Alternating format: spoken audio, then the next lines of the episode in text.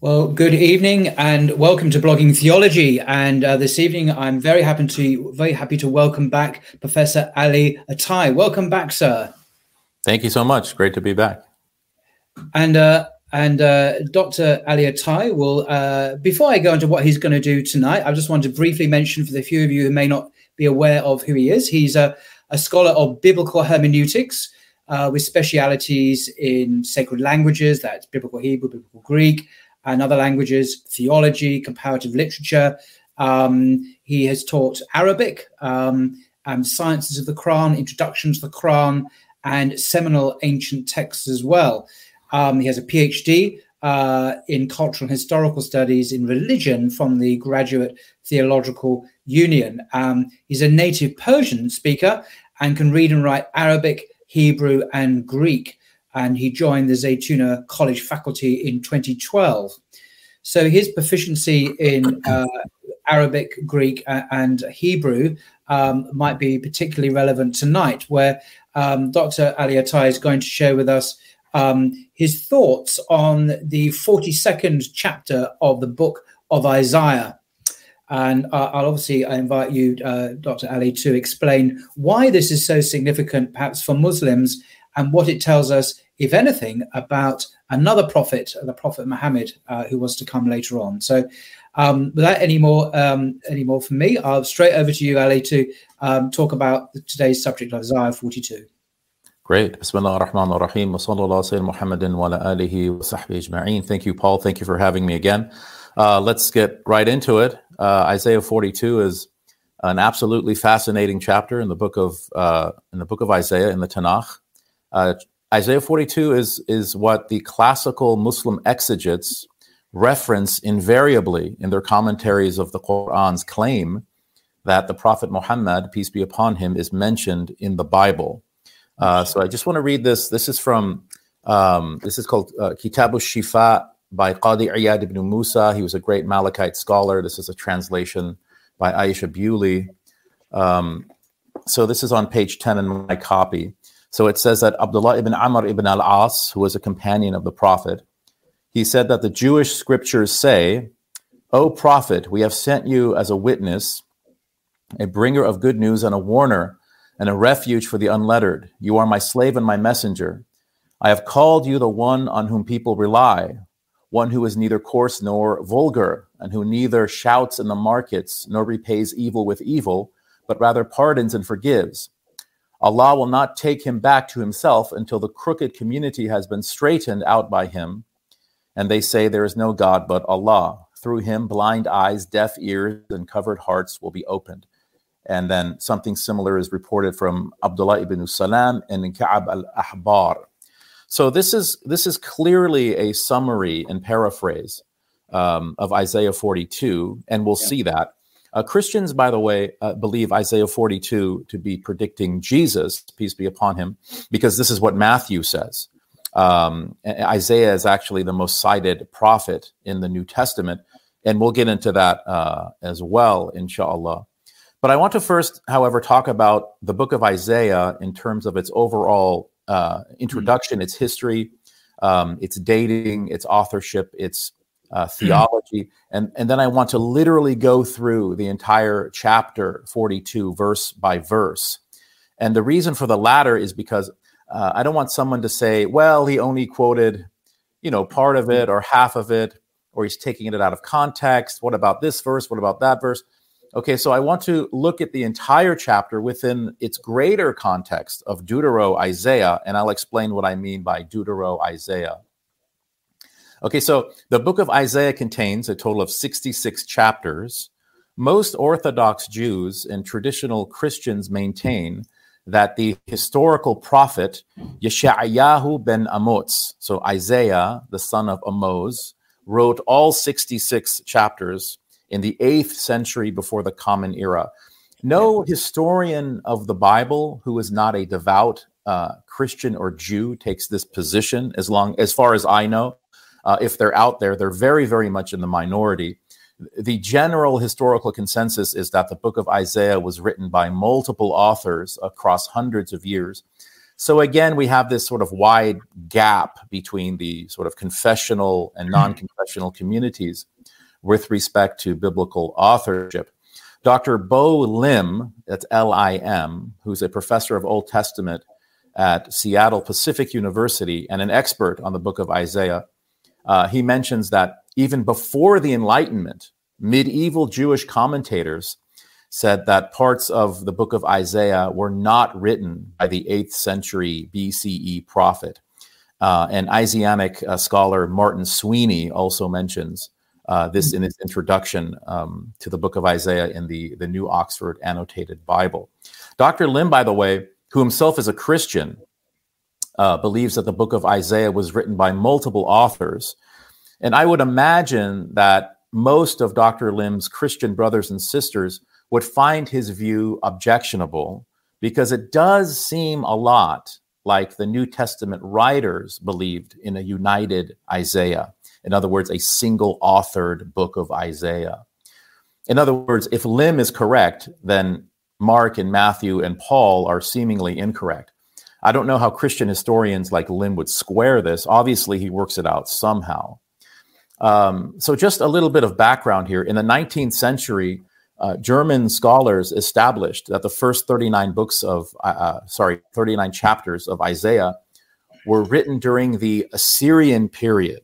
So, like between 742 to 701 BCE, and they called it Proto Isaiah, meaning first Isaiah. Um, and then chapters uh, 39 through 66 were written during the Babylonian uh, period. So, like yeah. 550 to 539 BCE, something like that. And this is called Deutero or Second Isaiah. So this was the initial division, 1 to 39 proto, and then 40 to 66 is deutero. But then in 1892, a German scholar named Bernhard Duhm, okay, who was actually a student of Wellhausen, he, he modified this in his famous book. It was called The Book of Isaiah Translated and Explained. And according to Duhm, and that's D U H M, not D O O M, uh, Deutero Isaiah should really be divided into two sections Okay, so chapters 40 to 55, which retain the title Deutero Isaiah, but also 50, uh, 56 to 66, which is now called Trito Isaiah, so third Isaiah. Okay, and this third section was dated to the Persian period, so like 515 CE uh, or later. Um, according to Duhm, Proto Isaiah was written or spoken by Isaiah, the son of Amos of Jerusalem. Deutero Isaiah was written by um, an anonymous prophet in Babylon, and Trito Isaiah was written by yet another anonymous prophet during the Persian period. So, just to clarify, uh, the, the, the historical Isaiah of Jerusalem, uh, after which the whole book is named, uh, yes. is thought to, to, credibly be connected with the first 39 chapters of that book alone uh, exactly. from that particular period. The rest of the book um, is authored by unknown prophets or scribes or Jewish scribes, whoever. But so the historical prophet himself is associated credibly, historically, with that earlier section called First Isaiah or Proto Isaiah, 1 to 39 only. Yeah. Exactly. So just summarizing that. Yeah. Yes, exactly. Thank you. And, and Duhm also originated the concept of the so called servant songs of Deutero Isaiah and identified four of them. So they appear in Isaiah 42, 49, uh, 50, and 53. And by the way, the, the oldest complete manuscript of Isaiah that is extant uh, is called 1Q ISA. That's the great Isaiah scroll found uh, in Cave 1 at Qumran among yeah. the Dead Sea Scrolls in 1947. Yeah. according to the Israel Museum of Jerusalem, the scroll is dated to about 100 BCE. It's written on parchment and contains all 66 chapters. So this puts a gap of about 600 years between uh, the life of the historical prophet Isaiah uh, and the oldest manuscript of the book that is attributed to him. Mm-hmm. Now, more recently, and this is over the last like maybe 25 years, many scholars have slightly amended the theory of Duhm. Okay, so while they still maintain this uh, tripartite uh, division of the book of Isaiah written at different times, so Assyrian, Babylonian, Persian, they now say that these three sections were likely written by multiple authors. So not just three, but potentially dozens of authors. Okay, so these authors were devoted to the teachings of Isaiah, but they did not consider it uh, sort of uh, impious to expand and explain. Uh, their master's teachings with additional writings. And also, the, the chapter uh, Isaiah itself c- contained big quotes, big chunks of quotes from other prophets and other parts of the Bible as well, literally yeah. verbatim quotes. So it's not as if it's all authored by one person. Sometimes they're they're gobbling up or uh, copying and pasting other bits of uh, the Torah as well. So to, yeah, it's a whole saying, but it, yeah, there is that too. Yeah, there's a whole section in Proto Isaiah. It's it's identical to something in Second Kings chapter 19. I mean, almost like you said, verbatim, word for word. Yeah. yeah. So so these so these were disciples of, of, of Isaiah that belonged to what historians call the Isaianic school. Okay. So according to these more recent scholars, the book of Isaiah is a compendium of the speeches, oracles, and sermons of the prophet Isaiah, written by his well, disciples. Like an anthology. It's an anthology as well. It's, it's an anthology. It's, an anthology. Exactly. a collection of writings, collection of yeah. oracles, sayings, whatever. Yeah, absolutely. Yeah. And and they they would edit, they would add, they would revise the teachings of their master over a span of several generations. So it's a composite work. This is John Barton's position in a nutshell. Yeah. But but this whole this whole issue of Isaianic uh, authorship is highly disputed. But personally, I'm not convinced that the book of Isaiah had dozens of authors. Uh, I do think that there definitely was an Isaianic school of some sort, some sort of like order or guild of students, which included other prophets who were devoted to the prophet uh, Isaiah. This seems very mm-hmm. likely. Now, yeah. Jewish and Christian apologists are very insistent about their mm-hmm. belief that the book of Isaiah was entirely the work of one man, the, mm-hmm. the, prophet Isaiah, in the 8th century BCE during the Assyrian period. The Christian, because, as I said, it would otherwise seem to contradict the position of the New Testament writers.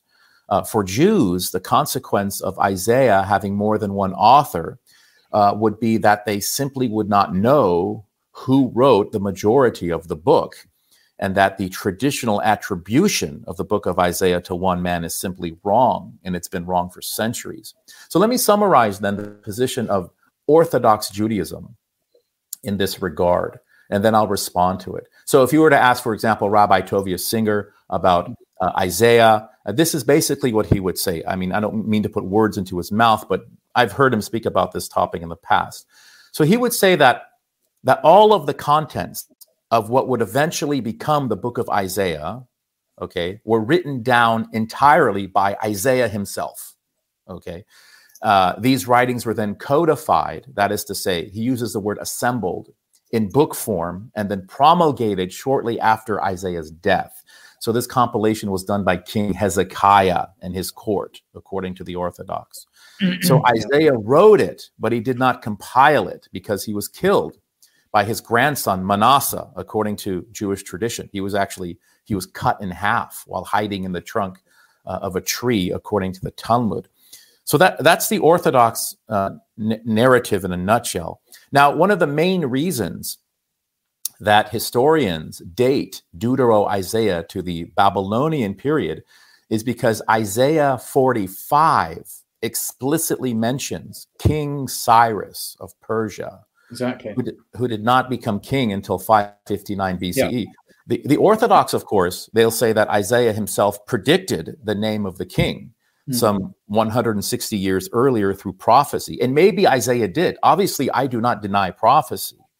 But even with that said, there are other compelling reasons to date yeah. Deutero Isaiah to the Babylonian period. So you'll yeah. hear an Orthodox Jewish uh, apologist say, you know, historians are atheists and atheists don't believe in prophecy. And this is why they date uh, Isaiah 45 to much later. They can't even entertain the notion of prophecy or divine revelation. And my response is okay, fine, but Abraham ben Ezra, who certainly was no atheist, in fact, he was one of the greatest and most respected commentators of the Tanakh in history. Even he suggested that Isaiah 40 and beyond may have been authored later. So, Babylonian era authorship of Deutero Isaiah is not strictly the argument of secular atheist historians. Hmm. who reject prophecy. There's other evidence that points to later authorship. First of all, the name Isaiah does not appear anywhere beyond chapter 39, not even once. And, and, secondly, the galut, right, the, the exile is clearly in the historical background of chapters 40 to 66. I mean, just read those chapters, it's very clear. Deutero and Trito Isaiah are clearly addressed to an audience already in exile or then coming out of exile. Yeah. And prophets, I would say, generally speak to their own generations, right? They guide, they console, they warn their own generations in their own time, unless they explicitly state that they're going to talk about the future. So if Isaiah the prophet himself wrote chapters 40 to 66, why is he talking to future generations and not his own? Yeah. Thirdly, while chapters 1 to 39 are more of a narrative style, uh, chapter 40 and beyond are more lyrical and poetic. I mean, it is a markedly different style. Okay, so there are good reasons for believing that Deutero Isaiah was written during the Babylonian period, reasons that have nothing to do with rejecting prophecy. Indeed. I was reading Christine Hayes, professor at Yale, who's now a specialist in on this subject, on this uh, question of authorship, and she also alludes to uh, she she can read as you can the Hebrew, and she said that the Hebrew language, the phrasing, the vocabulary, even uh, uh, um, from after 39, 40 onwards, appears to be different. It, it reads like a different hand.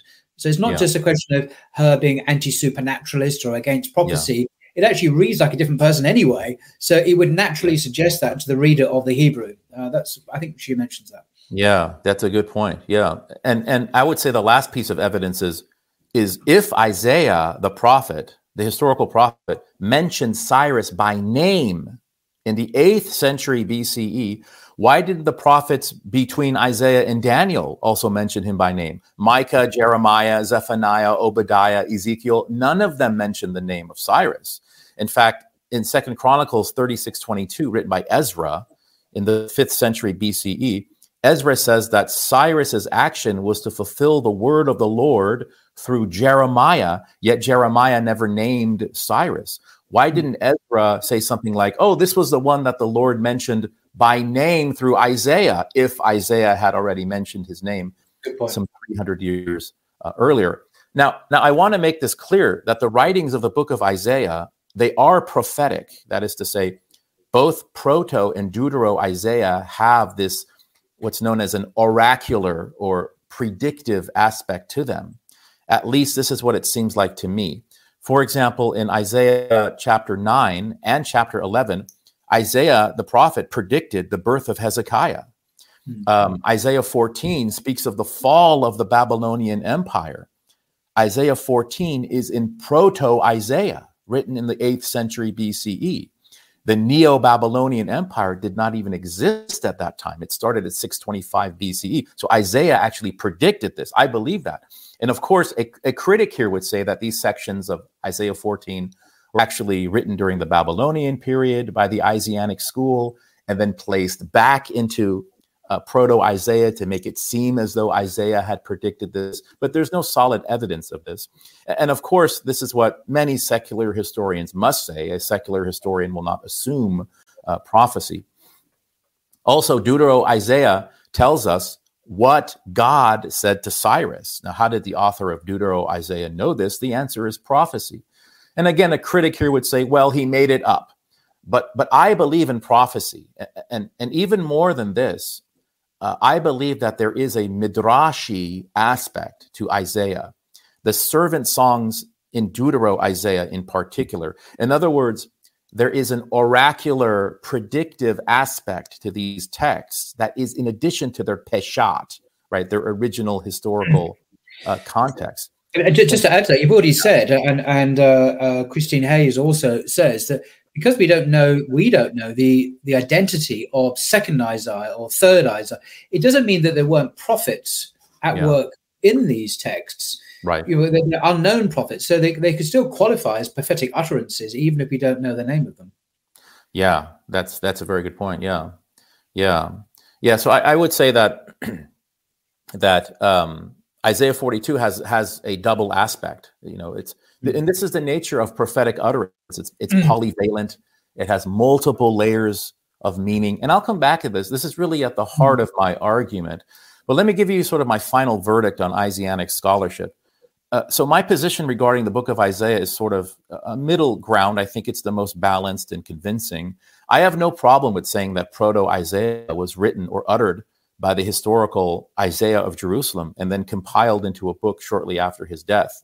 No problem. Deutero Isaiah, however, I believe was written by an Isaianic disciple about 150 years after the death of Isaiah during the Babylonian period. Now, if we're going to say as Muslims that Isaiah 42 is oracular, that is to say, prophetic, then we must also say, at least for the sake of argument, that the original speaker of Deutero Isaiah must have also been a prophet, right? A Nevi Emet, a true prophet. He was a prophet of the Isaianic school operating in Babylon during the exile. And as you said, we don't know his name. The vast majority of prophets are not known to us by name. Uh, but we do know that like the adherence to the D school that we talked about last time, the Deuteronomistic school, the prophet speaker of Deutero Isaiah was a staunch monotheist. And we'll notice other very interesting themes as well. But his principal theme is Yachiduth, this type of uncompromising Tawheed. Okay. And the uh, Quran, uh, Isaiah is very Islamic in his emphasis on, on yes absolute monotheism, Tawheed, perhaps more than any other prophet uh, that I'm aware of. Extraordinary emphasis on the importance of that. So, yeah, sorry. Yeah. In the Quran mm. says in a, in a surah called The Prophets, وَمَا أَرْسَلْنَا مِن قَبْلِكَ مِن رَسُولٍ إِلَّا نُوحِي إِلَيْهِ أَنَّهُ لَا إِلَهَ إِلَّا أَنَا فَاعْبُدُونَ That we never sent a messenger except that we uh, inspired him that there's no God but me, so worship me. So Tawheed is at the absolute core of the teachings of all the prophets. And the Quran also says, uh, um, وَمَا أُوتِيَ مُوسَى وَعِيسَى وَالنَّبِيُّونَ مِن رَبِّهِمْ That we believe in what was given to Moses, peace be upon him, and Jesus, peace be upon him, and the prophets, Nabiyun, Nabim, the prophets from their Lord. They're not named. So we have to, we'll assume that the, the author of Deutero Isaiah was from them. Hmm. So Tawheed, oneness of God, is his principal theme. I mean, just look at his historical setting, the, the, the historical setting of the author of Deutero Isaiah. He's sitting in Babylon, the ancient home of Abraham, the great iconoclast and, and quintessential monotheist. He's surrounded by mushrikeen, right, pagans, who worship and supplicate to idols. The, the people of Israel are questioning God. They don't understand why this is happening to them. And while Isaiah, the prophet Isaiah, was a prophet of doom, the prophet speaker of Deutero Isaiah gives the people hope. There is a hope of restoration. Now, in Deutero Isaiah, we have these four servant songs. Okay. Who is this servant? Is it the same servant in all four songs? Are they different? If so, who are they? These questions have really baffled biblical scholars for decades and decades, and you'll get a variety of answers from both the uh, non confessional sort of historical community as well as from the confessional believing community. One answer, and this is the dominant position coming from the Orthodox Jewish community, is that the servant in all four songs is Israel. That's easy. And the proof text uh, of this is in chapter 41, verse 8. 41 8 of Deutero Isaiah, where it says, Va'ata Yisrael Avdi, and you, Israel, are my servant. Yaakov Asher Bachartika, Jacob, whom I have chosen, V'zera Avraham Ohavi, the seed of Abraham, my friend. So, according to this view, the servant in the subsequent chapters of Deutero Isaiah must also be Israel. This is the peshat, the plain or evident meaning of the text, according to Orthodox, most Orthodox authorities. And it, it's a good argument, in my opinion. I can certainly see that. I, I don't totally agree with it, obviously, uh, but I can see the reasoning. Now, now, as I said, Jewish exegetes maintained that in uh, addition to the peshat of a given text, there's also the midrash. And I talked about these during our discussion on Isaiah 53. So we have the plain sense and the subtle sense. you know, we might call these the zahir and the batin, the ma'ana and the ishara, the tafsir and the ta'wil. There's different terms that Muslim scholars, and, and, you know, there's different ways of thinking about these terms. So, so I said last time that at the level of midrash, a few Jewish authorities m- mention that the Eved Machovot, right, the suffering servant of Isaiah 53, which is the last servant song, is a description of the future Josephine Messiah or even the Davidic Messiah. And I referenced Ruth Rabbah. But I want to remind the viewers of something, and this is very, very crucial. You know, these two aspects of scripture, the plain and the subtle, they cannot contradict each other. They have to work together theologically, they have to complement each other. So it seems to me that it would be theologically incorrect for a Christian to say Isaiah 53 at the level of the Peshat refers to Israel, but at the level of the Midrash, it refers to the Christian Jesus, who is a God man savior who became a human sacrifice and died for our sins in a very real sense. Right. So that doesn't work. With all due respect to the Christians, and I, and I don't want to disrespect uh, our Christian friends and listeners and colleagues, I think in a previous podcast, I realized that uh, I might have been a bit too flippant when talking about Christian beliefs. So I want to be more careful as to how I say this. Uh, but I also want, I also don't want to water down these important points. Okay. Christian exegetes and apologists, they obfuscate clear theological verses in the Tanakh by reading them through the lens of their Trinitarianism. Okay. And this is what they do even to uh, the Shema, believe it or not. The Shema is a very clear, unambiguous, unequivocal expression of uncompromising monotheism. Uh, but just, uh, sorry, just, just remind us what Shema is. The Shema is Deuteronomy chapter 6, verse 4. So, hear, O Israel, Shema, Shema Yisrael, Adonai Eloheinu, Adonai Echad. Hear, O Israel, the Lord our God, the Lord is one. And so, right. and so, some Christian apologists they they claim that even the Shema contains these sort of subtle allusions to the Trinity because Adonai Eloheinu Adonai, right? So that's that's three, three mm. times. Mm. That must mm. be the three persons of the Trinity, Father, Son, and Holy Spirit. The the truth is the repetition repetition in Semitic rhetoric is very common and has a very specific purpose, that being emphasis. So in this case, it is meant to drive the point home that God is radically one. And that's the irony. It actually denotes exactly the opposite of what some Christian exegetes say it does. So mm-hmm. it's it's not it's not hammering three nails into a single piece of wood. It's hammering the same nail three times, one nail. Uh, this is for triple emphasis. Uh, and, and just also, uh, without going into this different subject, but Surah 112 uh, is well known to affirm the Shema in in the very first uh, verse of that with the word echad, or uh, in Hebrew, echad in Arabic. It's the same word. And so the, the Quran appears to be explicitly reaffirming the Shema, which is a Hebrew for hear, hear is a, yeah. which Jesus himself, according to even the Christian Gospels in Mark anyway, actually said, This is the greatest commandment. Shema. Yeah, and it, it, what's interesting is sometimes Christian apologists will even translate the Deuteronomy 6 4 as the Lord our God, the Lord alone, because they actually want to avoid the word one. You know, it's, it's mm. so strange. The word echad, however, does not mean alone, it means one. The word lavad in Hebrew means alone or solitarily, as in Psalm 86:10. The Psalter said, Ata Elohenu levadecha, like you are God alone. And you know, you mentioned also when Mark had Jesus, Mark had Jesus, peace be upon him, quote the Shema in 1229, he used the exact translation of the Septuagint.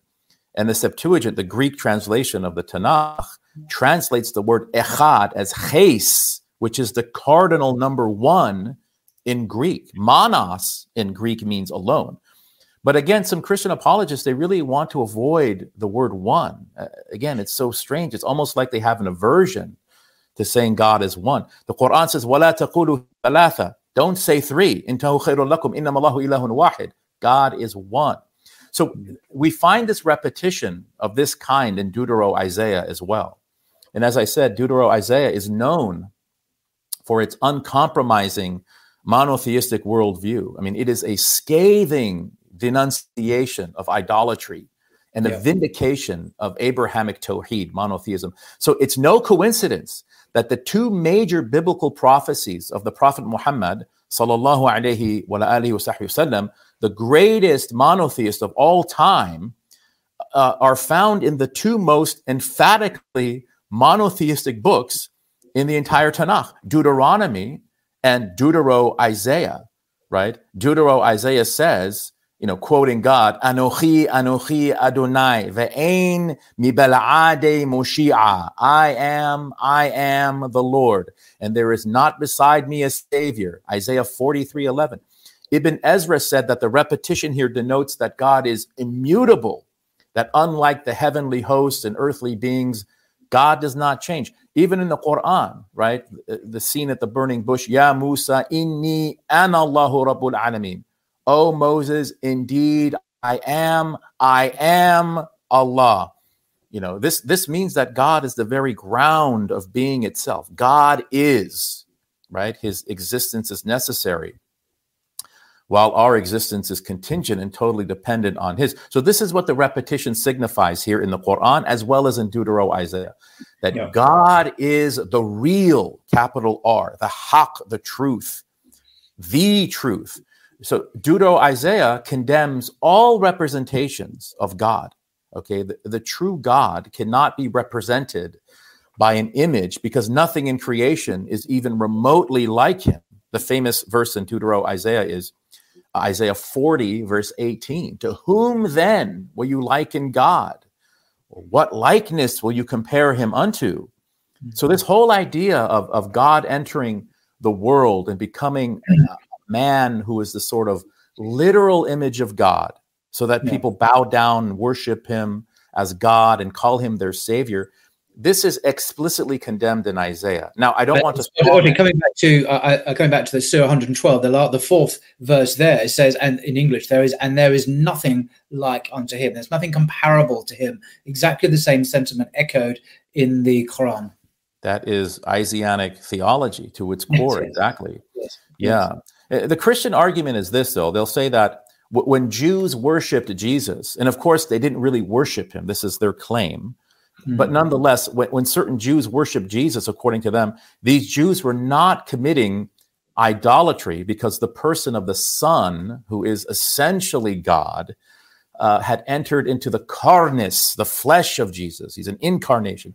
So they were worshiping that divine nature, not the fleshy body. This is the Christian claim. The problem with this Christian claim is that it is exactly the Hindu claim. So Hindus believe that their murtis, right, their idols, contain the real presence mm. of the singular divine, that they are infused with the very essence of Brahman himself. Wow. As does everything else in the world. So Hindus will say, we're not worshiping statues of clay and wood and stone. Everything is Brahman. In other words, in Hinduism, because of its pantheism, any object in the world is worthy of worship. In a similar way, Christians say we're not worshiping the flesh and blood of Jesus. Due to hypostatic union, Jesus is, you know, one person with two natures, one human, one divine. We're worshiping the divine nature. Judaism, however, teaches based upon texts like Deutero Isaiah, and Jesus, peace be upon him, was a rabbi, lest we forget, uh, it's very simple, and Islam confirms this. Nothing in the world was ever worthy of worship, and nothing in the world will ever be worthy of worship. Period. We don't need a we don't need a PhD for this. Does this mean that that that God is remote and impersonal and has nothing to do with creation? No, the reality of God's relationship to the world is mysterious. It's, you know, above our pay grade, as they say. God is close to his creation in knowledge, in mercy, in wrath. And we stop here. What we do know without a doubt is that nothing in the world is worthy of worship. Nothing that exists or did exist in the created world is worthy of worship. This is Isaianic and Quranic and Jewish uh, theology. This is exactly what makes the theology of the true prophets unique. So, so any human being who claims to be God and worthy of worship has lied according to the Torah. God is not a man that he should lie. Lo ish el vikazev. Numbers 23, 19. Okay. Now, now here's something very interesting. There is some difference of opinion among the classical Jewish exegetes as to the very peshat of the text of Isaiah 42 with respect to the servant's identity. So there's there's no difference of opinion uh, as to its essential theology, but there's difference of opinion as to who the chapter is referring to in its immediate historical context. Okay, and and modern Jewish apologists often make it seem as though there's a total consensus about this. It's Israel, end of story. But but this is not accurate. Uh, Ibn Ezra points this out. He says that the majority of exegetes, right, so like the jumhur, as it were, uh, they say that the servant of Isaiah 42, 1 through 9, the first servant song, is right. pious Israel or the pious remnant of Israel. That's the right. majority. Ibn Ezra himself, however, does not totally take this position. He believes the servant to be Yeshayahu ben Amutz, the, the prophet Isaiah himself who represents sort of you know the righteous remnant, as you as you can say. Uh, other exegetes he mentions say that the servant is Cyrus, and this is very interesting. It's interesting because this tells us that some Jewish authorities argued that the servant of Isaiah 42 was not an Israelite. Not an Israelite, based upon what?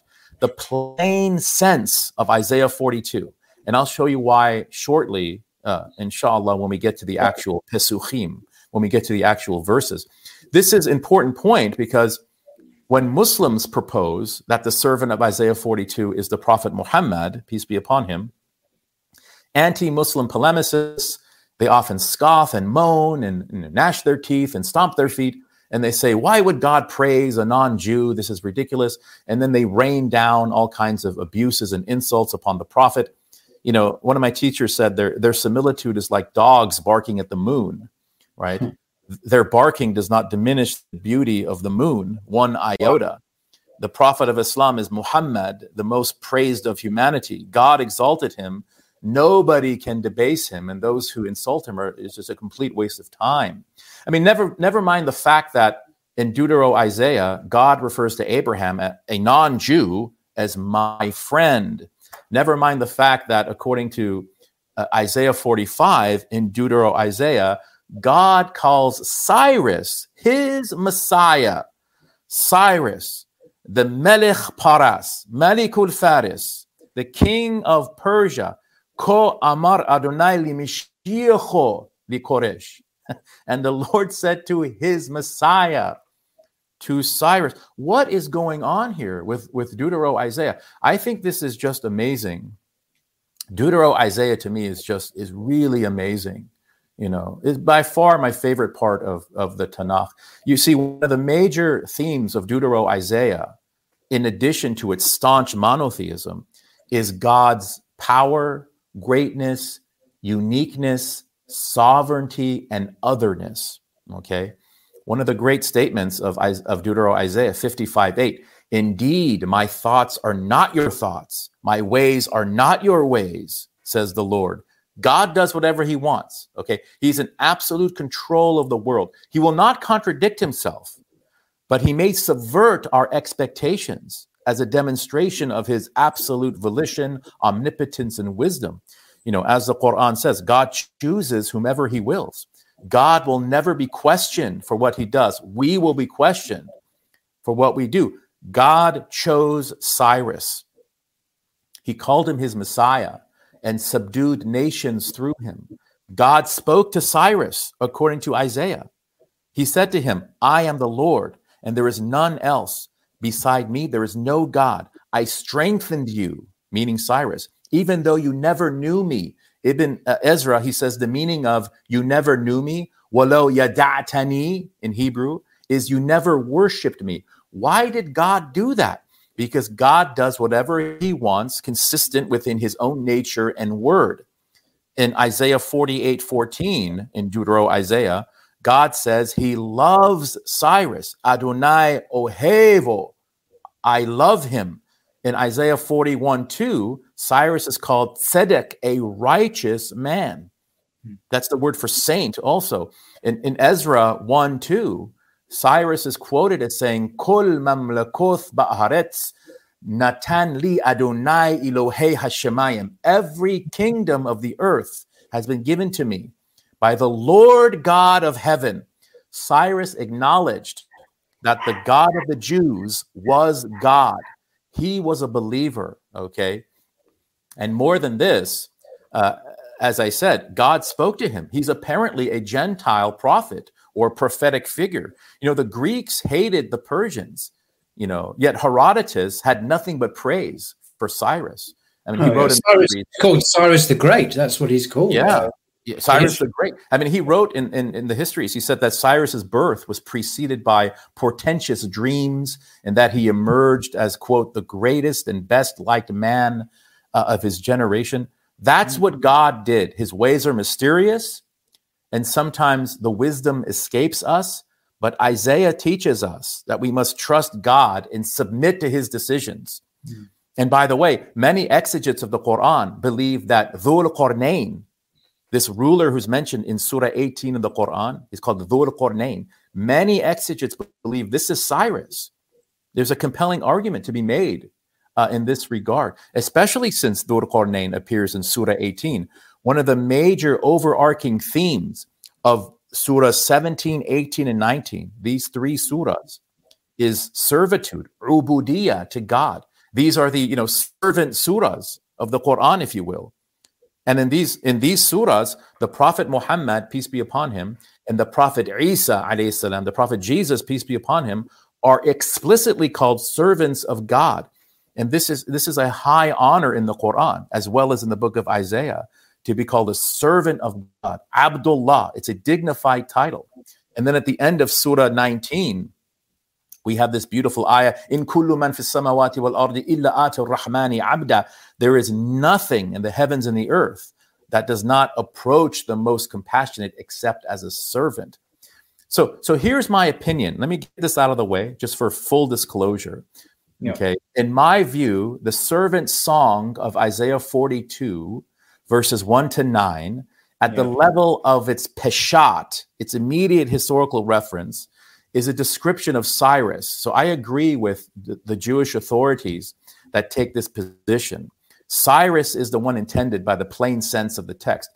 But at the level of the midrash, I believe that it is a description and prophecy of the Prophet Muhammad.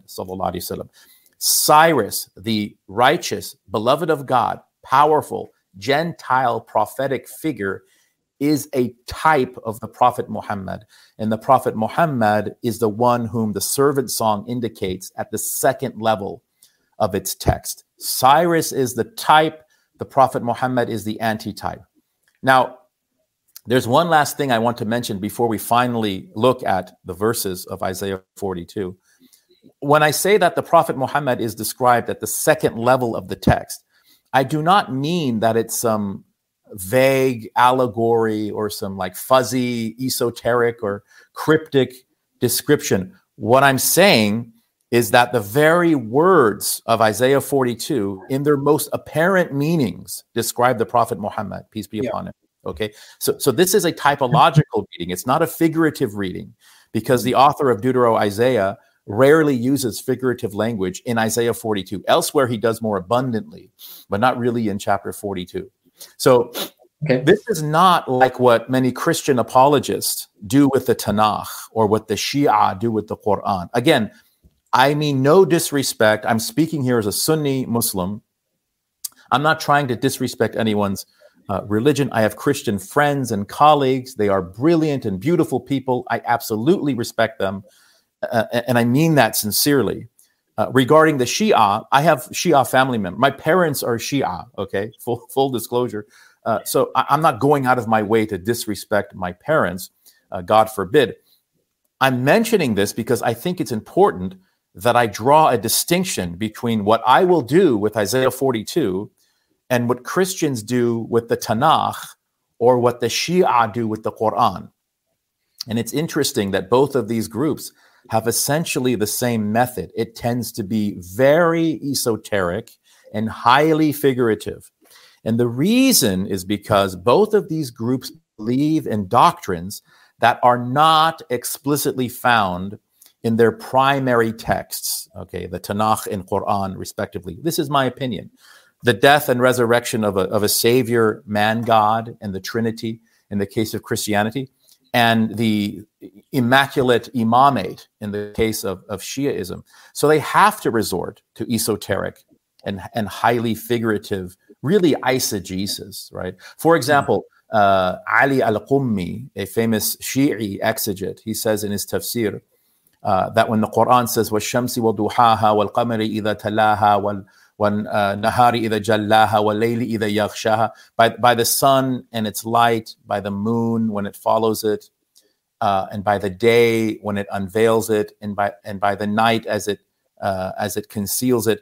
He, he says that the sun is the prophet, the moon is Ali, the day is, I think, the Mahdi, who is in occultation, and the night are those leaders who usurped authority from the prophet's household.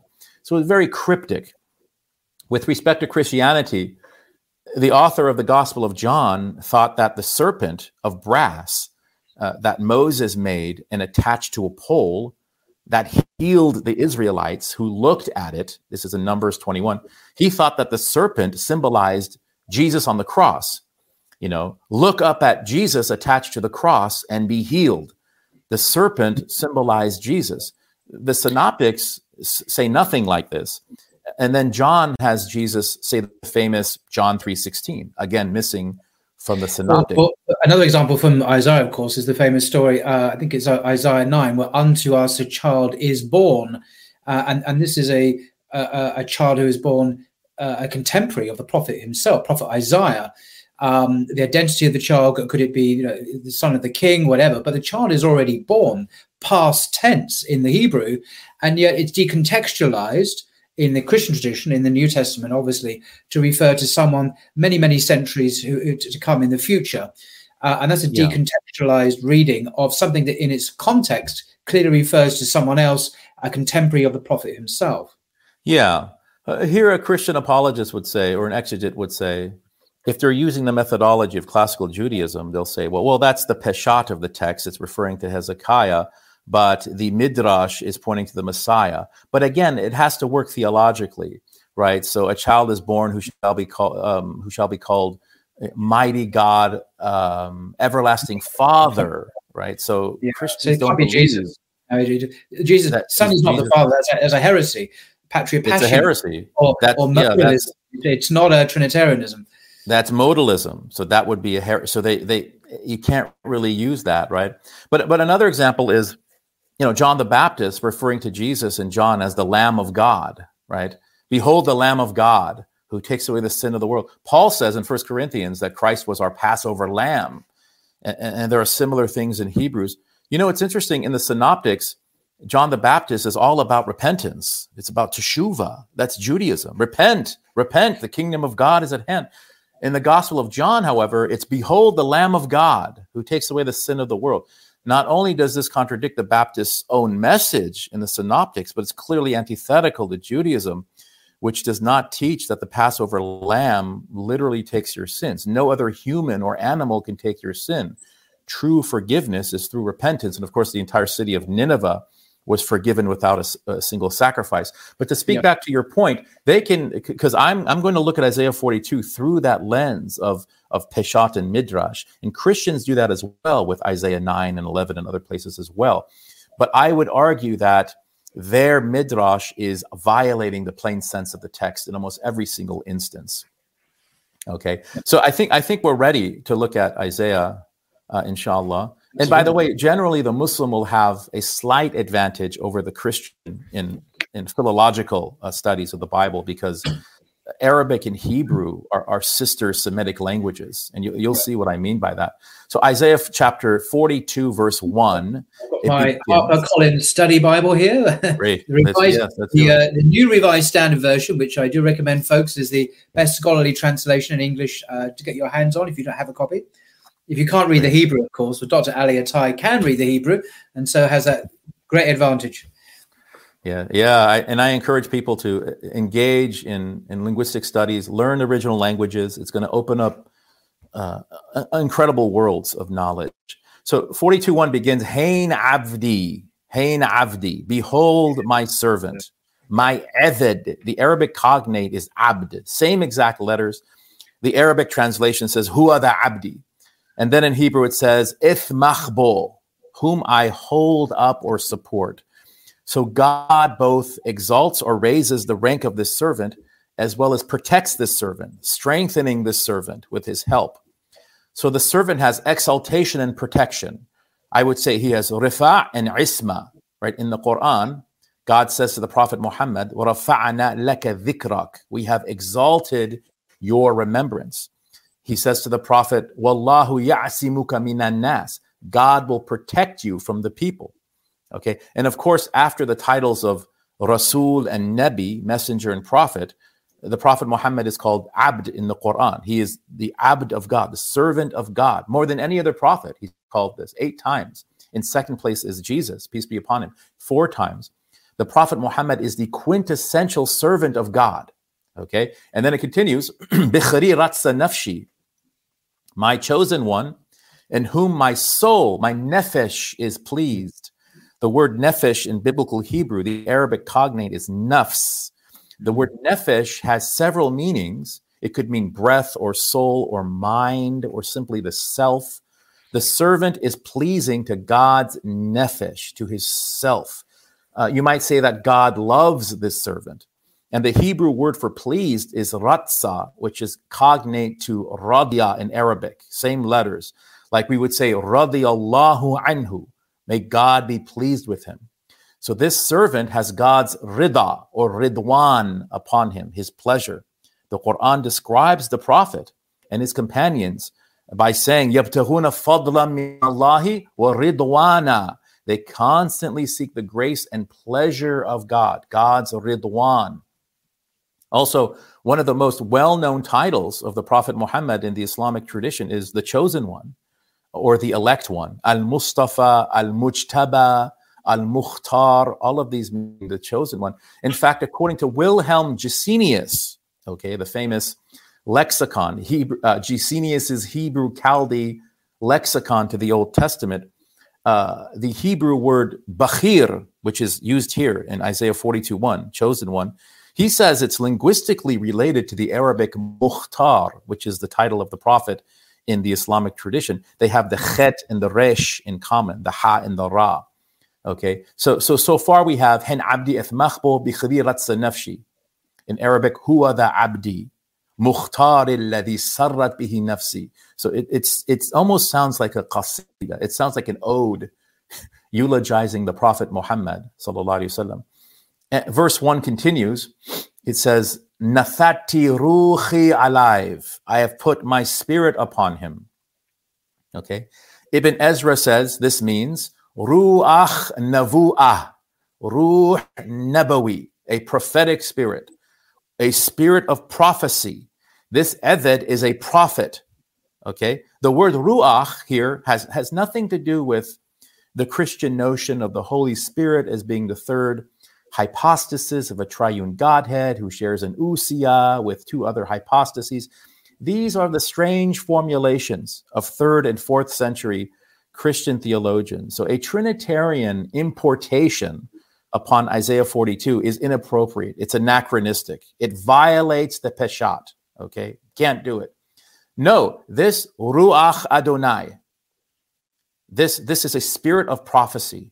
And the Quran says, قل نزله روح القدس من ربك بالحق this is in chapter 16 verse 102 of the quran say the spirit of holiness from your lord i.e a prophetic spirit is revealing it i.e the quran in truth verse 1 concludes mishpat ligoyim yotzi mishpat is usually translated as justice okay because it's mm-hmm. related to the word shofet, which means a judge, like a hakim. The book of Judges is called shoftim.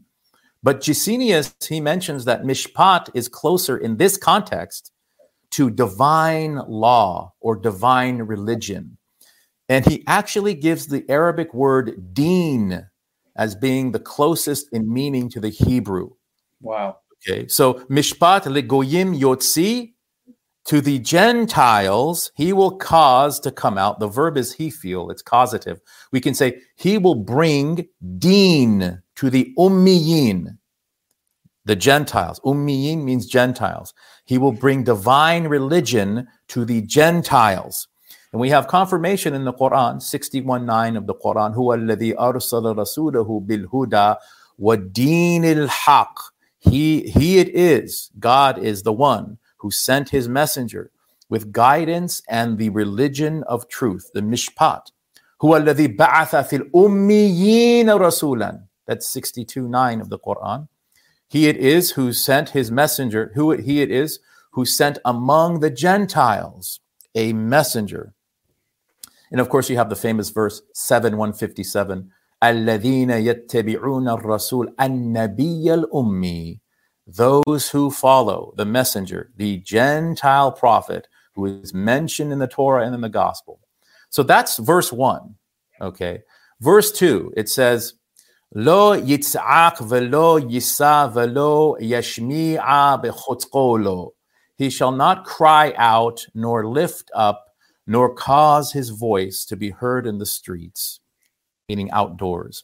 Ibn Ezra says this was so that people would, would flock to him and not flee from him, right? Mm. In the Quran, we have this beautiful verse in the Quran where God says to the Prophet, فَبِمَا رَحْمَةٍ مِّنَ اللَّهِ لِنْتَ لَهُمْ وَلَوْ كُنْتَ فَضًّا غَلِيظَ الْقَلْبِ لَنْفَضُّوا مِنْ حَوْلِكَ So he says, it is part of the mercy of God that you have a gentle disposition. If you would have been harsh or hard hearted, then people would have fled from your presence. That's mm-hmm. chapter 3, verse 159 of the Quran. Of course, our mother Aisha, radiallahu anha, the wife of the Prophet, peace be upon him, she said, describing the Prophet, Wala sakhaban fil aswaq.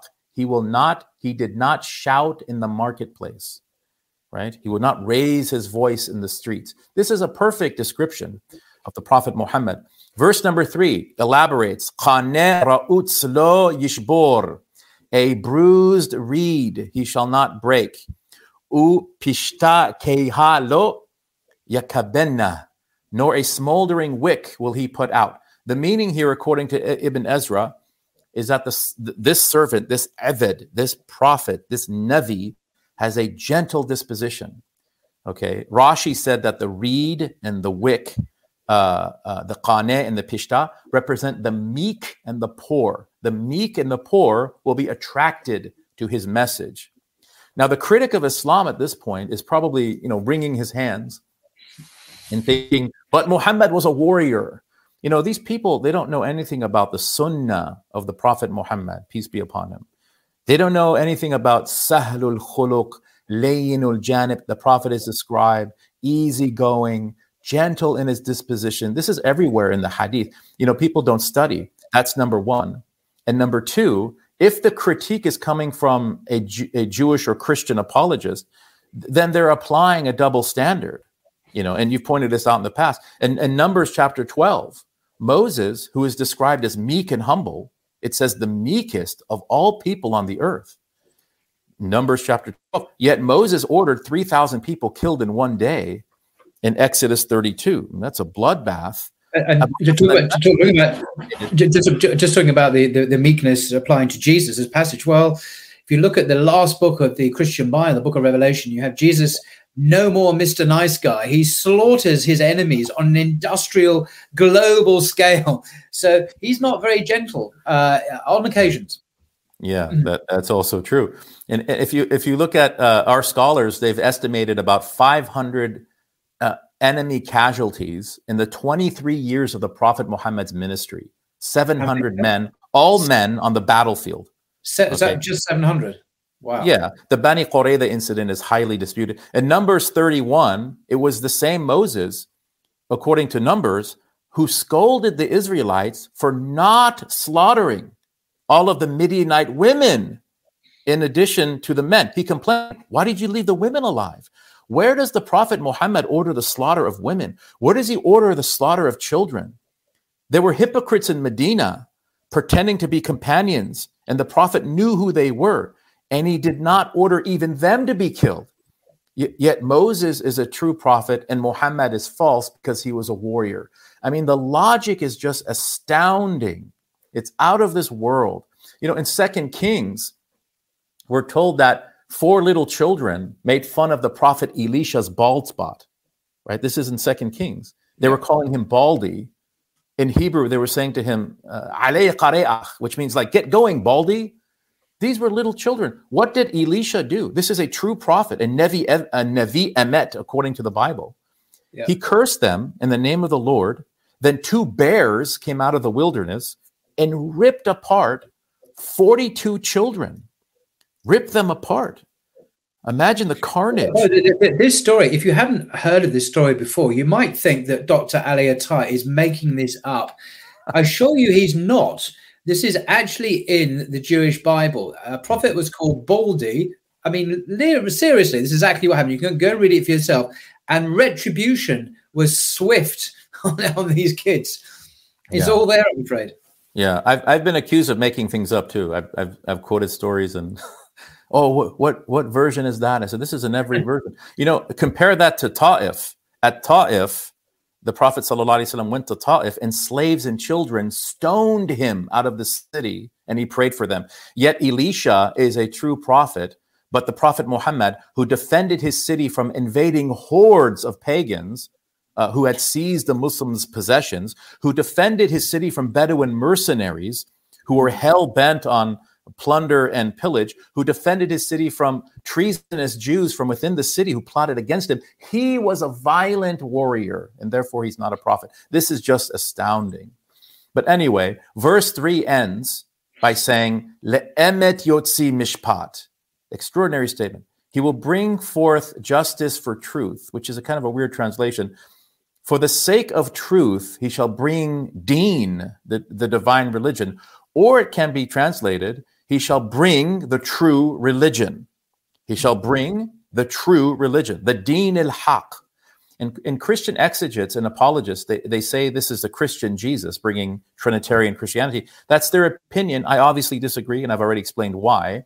There's no compelling reason to believe that Jesus is God. A prophet, yes, but God, no. Verse number four he says, Lo yikhe velo yarutz ad yasim ba'aretz mishpat. He shall not grow dim or be bruised until he has established the true religion on the earth. And, in Ibn Ezra, he says the prophet of Isaiah 42 will not fail in his mission. He will not be overcome by any violence of man. Now, according to Christian theology, Jesus' mission was to die for our sins by getting himself killed uh, at the hands of, of men, God becoming a human sacrifice. Uh, so we have to ask with respect is this mishpat ba'eretz? Is this dinul haq fil ard? Is this the true religion of God on earth? I would respectfully disagree. The, the establishment of the true religion on earth is the Prophet Muhammad refining and restoring the true law of Moses and reestablishing true Abrahamic Tawheed, monotheism, as well as vindicating Jesus Christ, peace be upon him, by telling the, the world the truth about him that Jesus was not a false prophet, nor was he a divine being. Both of these positions are ghulu, they're, they're extremism. The Quran says, in the context of its Christology, Ya Ahl al Kitab, O Jews and Christians, La taghlu fi dinikum, don't be extremists in your religions. This is mishpat ba'aret. This is din al haq fil ard. And you see how Jesus, peace be upon him, is a key component of this. So I am not saying that Jesus has nothing to do with Isaiah 42. No, he has he, he plays a major role. The prophet of Isaiah 42, who is the prophet Muhammad, will tell the world the truth about Jesus. And Jesus is vindicated by this prophet. Okay, this is what establishes the the mishpat uh, uh, upon the, uh, the the true religion upon the earth. Now, verse four concludes, "Ul torato iyim yayachelu." So, and the islands or coastlands shall await his teaching. Okay, so uh, the word for his teaching here is Torah to, which literally means his Torah. Now, Torah just means teaching or instruction. Okay, when the Tanakh uses the word Torah, uh, it is not necessarily referring to the exact Torah that was given to Moses on Sinai. How do we know that? Well, in Genesis 26 5, we're told that Abraham kept the Torah of God. Abraham. So this was 500 years prior to Sinai. What that means is Abraham kept God's teachings, right? The law of God for that time. Uh, and now Deutero Isaiah is saying that the teachings of this future prophet described in Isaiah 42 will reach the islands. In other words, it'll be far reaching. Okay. But also in a real sense. I mean, over 60% of Malaysia is Muslim, and there are over 200 million Muslims in Indonesia. That's more than Pakistan, India, Egypt, Saudi, Turkey, Morocco. However, a Christian apologist, okay, may interject here and say this. He'll say, no, no, no. The Iyim in the Tanakh that's mentioned here is a reference to the coastlands of the Mediterranean Sea. Okay, that's what he'll say. Okay, fine. I'll accept that. There, there are 21 countries that have coastlines on the Mediterranean Sea. And they are Albania, Algeria, Bosnia, Cro- Croatia, uh, Cyprus, Egypt, France, Greece, Palestine, Italy, Lebanon, Libya, Malta, Monaco, Montenegro, uh, Morocco, Slovenia, Spain, Syria, Tunisia, and Turkey. More than half of those countries are Muslim majority. And there are large minority populations of Muslims and the ones that are not majority. Some of them used to be Muslim countries that are no longer Muslim. So the fact is, the dominant religious teachings practiced by these coastlands these iyim are the teachings of the Prophet Muhammad, peace be upon him. This fulfillment of prophecy, any way you slice it, as it were. Verse number five, I'll, I'll say it in English. Thus, the, thus uh, said God the Lord, who created the heavens and stretched them out, who spread out the earth and what it brings forth, who gave neshama, breath, to the am, the people upon it, and gave ruach, life to those who walk upon it, Verse 6 Anni Adonai Qaratika B'tzedek. I, the Lord, have called you in righteousness. Okay, so it's almost like an oath formula here. Just some interesting tidbits about verse 6, the beginning of the verse. The verb karatika, I have called you, is actually related to the word iqra, the first word of revelation given to the Prophet Muhammad in the Quran, which is also related to this word.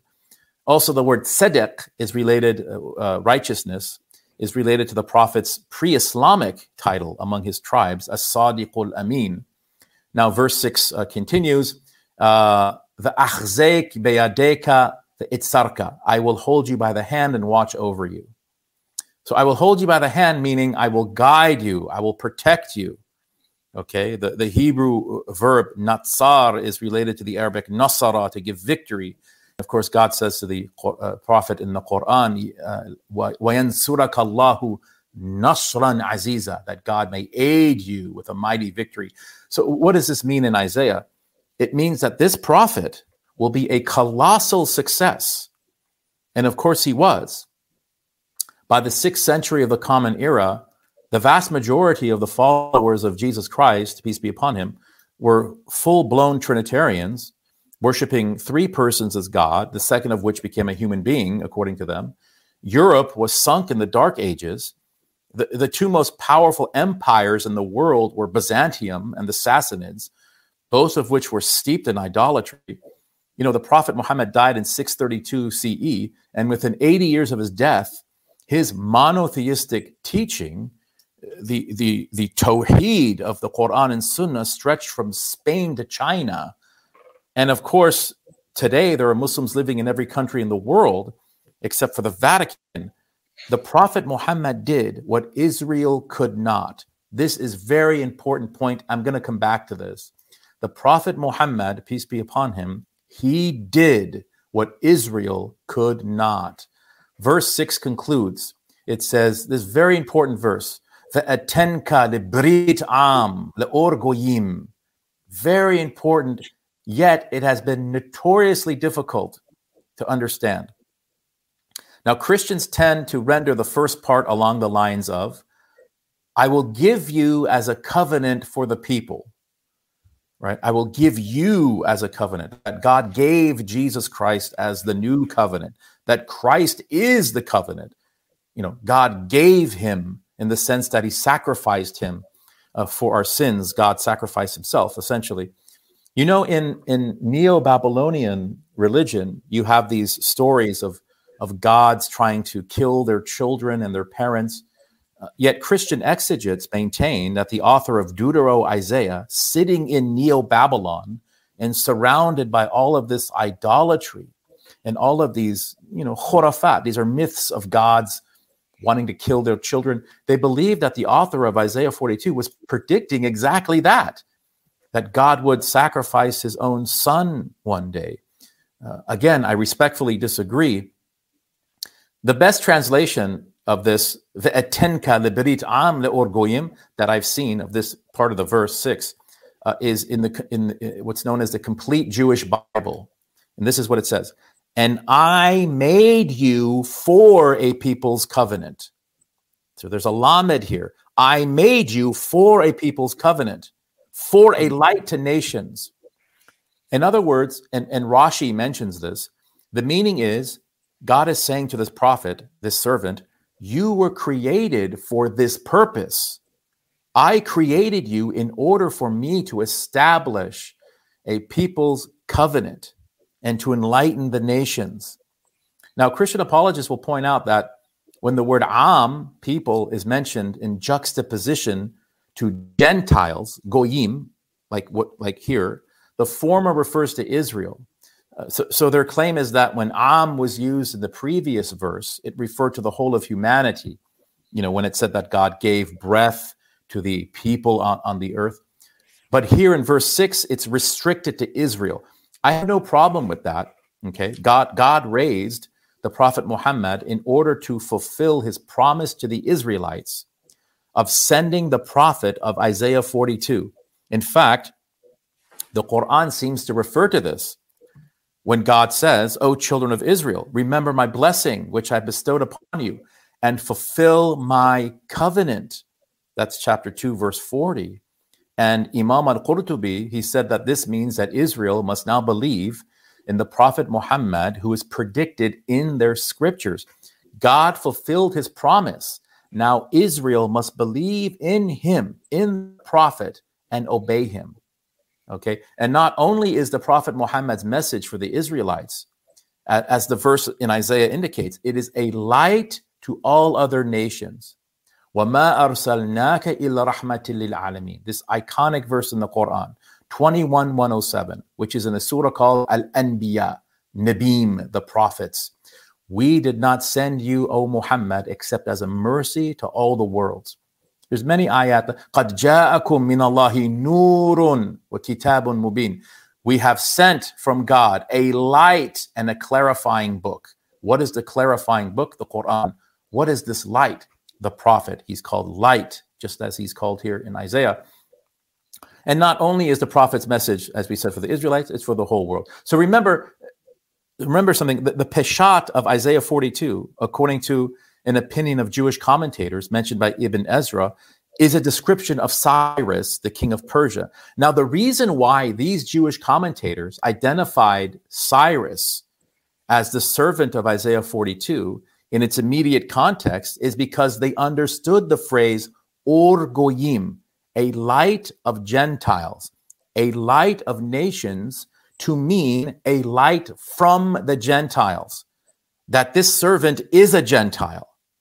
This becomes crystal clear when we look at the second servant song. So Isaiah 49 verses 5 and 6. And I know I'm going I'm jumping around a little bit. I apologize. But if we can quickly look at Isaiah 49 5 and 6 and we'll come back to 42.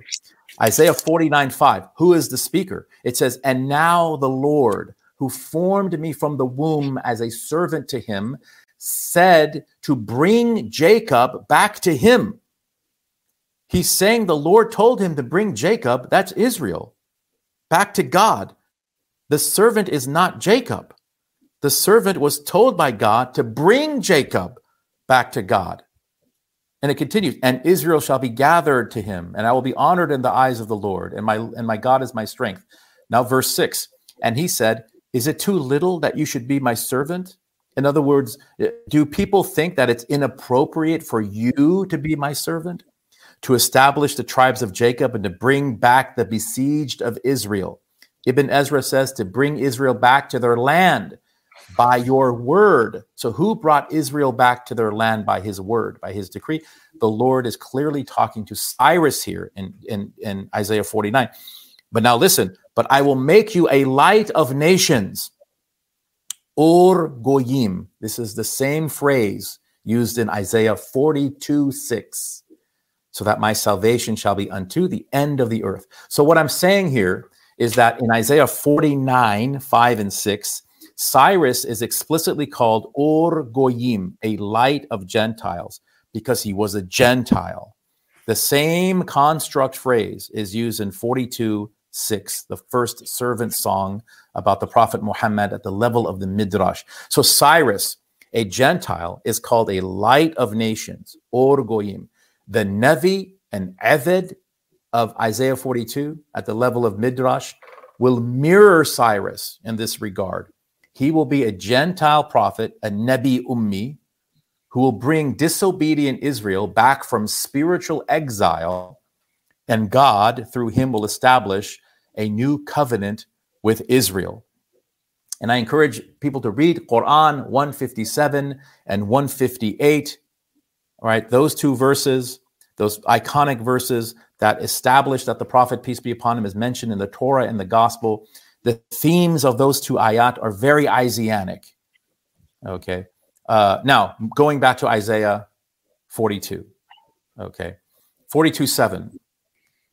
To open the eyes of the blind, uh, and I'll, and I'll by- bypass some of the Hebrew here because uh, it's getting a little too late here. I don't want to go forever. Uh, to open the eyes of the blind, to free the captives from prison, and releasing those who sit in dark dungeons. So we see how this applies to Cyrus in the immediate reference. Ibn, Ibn Ezra points that out. But at the level of Midrash, the Prophet Muhammad's message gave sight to the spiritually blind. It freed people from the prisons of their passions. Christians will say, no, no, no, no, this refers to Jesus giving sight to the physically blind. However, when we keep reading Isaiah 42, we will see that it actually means the spiritually blind, the blindness of the heart, as Ibn Ezra says. That becomes clear later on. We'll get to that verse. Verse 8, he says, I am the Lord. Anni Adonai Hushmi. I am Yod He Vav He, the tetragrammaton. That is my name. I will not give my glory to another, nor share my praise with carved idols. Now, a critic will say here, but the name of God in the Quran is Allah. It's not Yahweh. So here's my response to this. The, the word Yahweh is a human invention. In the Tanakh, the name of God is represented by four letters Yod He Vav He. It's called the Tetragrammaton, the Shem HaForash. Nobody knows how to pronounce these letters or what they really mean. The, the words Yahweh or Jehovah are fabrications of the Tetragrammaton that are not scriptural. However, sometimes in the Tanakh, the tetragrammaton is abbreviated as hu or ho in Hebrew with the two middle letters, the he and the wow, the he and the vav. These are the, the, the, prominent letters of the tetragrammaton. For example, and I mentioned this last time as well, the name Joshua, Yehoshua, the Lord of salvation, He and Vav, Yehoshua. The name Elijah, Eliyahu, my God is the Lord. Hu, He, and Vav. The Quran says, Allahu, Allahu la ilaha illa huwal, Allahu la, Allahu la ilaha illa hu. God, there is no God but who. The ha and the wow. Same letters. Qul huwa Allahu ahad. Right? Say, Huwa is God, the one and only. So this is confirmed in the Quran. You know, it's, it's a bit strange to me that Christians claim that Emmanuel, mentioned in, in Isaiah 7:14, is a prophecy of Jesus. This is what Matthew says. But Jesus' name was not Emmanuel, it was Jesus. The names Emmanuel and Jesus have nothing in common. The response would be well, the meaning of Emmanuel applies to Jesus. Okay, so what is the meaning of the tetragrammaton? Well, nobody knows definitively, but the dominant opinion is that it probably has something something to do with eternality, that God is. Okay, fine. That meaning is also in the Quran. Okay, Allahu la ilaha illahu al hayyul qayyum. That's the first sentence of Ayatul Kursi, the verse of the throne, chapter 2, verse 255. God, there is no God but who, He, the living, Al Hay, the living, meaning the eternal, the self subsisting. So in that first line, you have the meaning of Al Ismul A'zam, Hashem Hamaforash. So the Tetragrammaton is confirmed in the Quran, both in its articulation as well as in its meaning. Fil ma'na. Huwa al hayyul qayyum. Okay.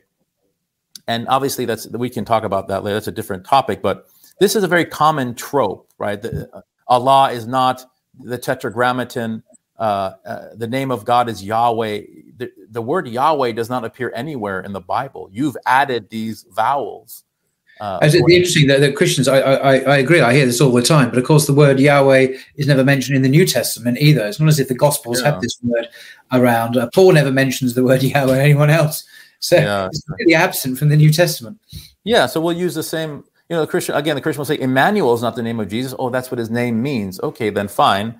What does. Yahweh mean? It probably means Yihve, which means to be. It's the present tense verb of of of the of the verb chava, which means to be, meaning God is uh, eternal, and that meaning is also found uh, in the Quran. But anyway, now verse nine of Isaiah forty-two. Verse 9 is very important because this represents a sort of pivot in the chapter. It says, Behold, the former things have come to pass. In other words, what I said in the past came true, and now I will prophesy again some new things, chadashot, and I will tell them before they happen. So now the author of Deutero Isaiah will be speaking explicitly about future events. Okay, so I said that usually a prophet speaks to his own generation unless he explicitly states that he's going to be speaking to future generations. So from verse 10 until the end of the chapter, I believe the prophet Muhammad is now being described at the primary level of the text, no longer at the level of midrash. He is no longer the mirror image of Cyrus. Now he is the image itself. And how does it begin? Shiru Adonai shir chadash. Sing unto the Lord a new song. A shir in Hebrew is a lyrical hymn that praises God. This is the only appearance of the phrase new song in Isaiah. It does occur in the Psalms, but the Psalms were written by totally different authors in a different country, separated by hundreds of years. So just because another author, you know, used the same two-word phrase in another book of the Tanakh does not mean that it's identical in meaning. The Bible, as we said, is a compendium. It's an anthology, as you said. It's a library. It has multiple authors, and multiple authors often use the same words to mean different things. So, this is going to be a new scripture that praises God, a new song unto the Lord and his praise, Tehillah, from the ends of the earth, you who sail to the sea, and you, the creatures in it you islands and coastlands and their inhabitants. We already established these iyim, these coastlands. Verse 11, very important verse. Hmm. Yish'o midbar va'arav.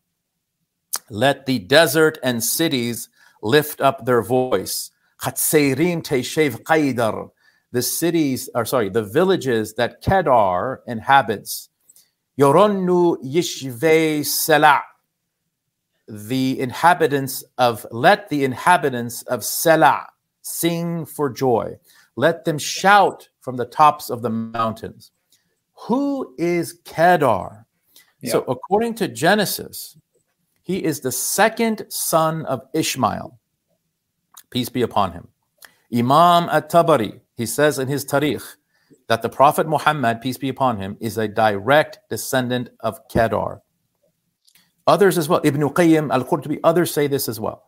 Okay, this, this is just something mass transmitted, as we would say, that the Prophet ﷺ is a descendant of Ishmael. Nobody but a crazy revisionist uh, would dispute this.